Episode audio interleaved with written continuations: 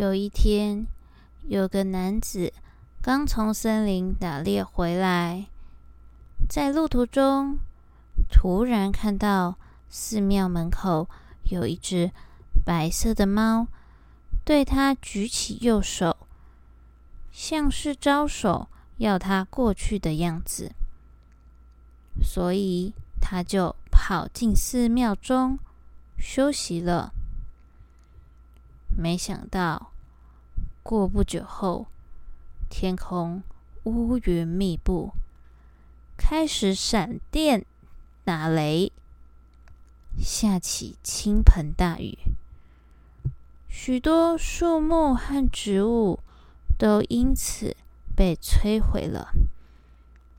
男子相信是这只和尚养的猫带来了福气。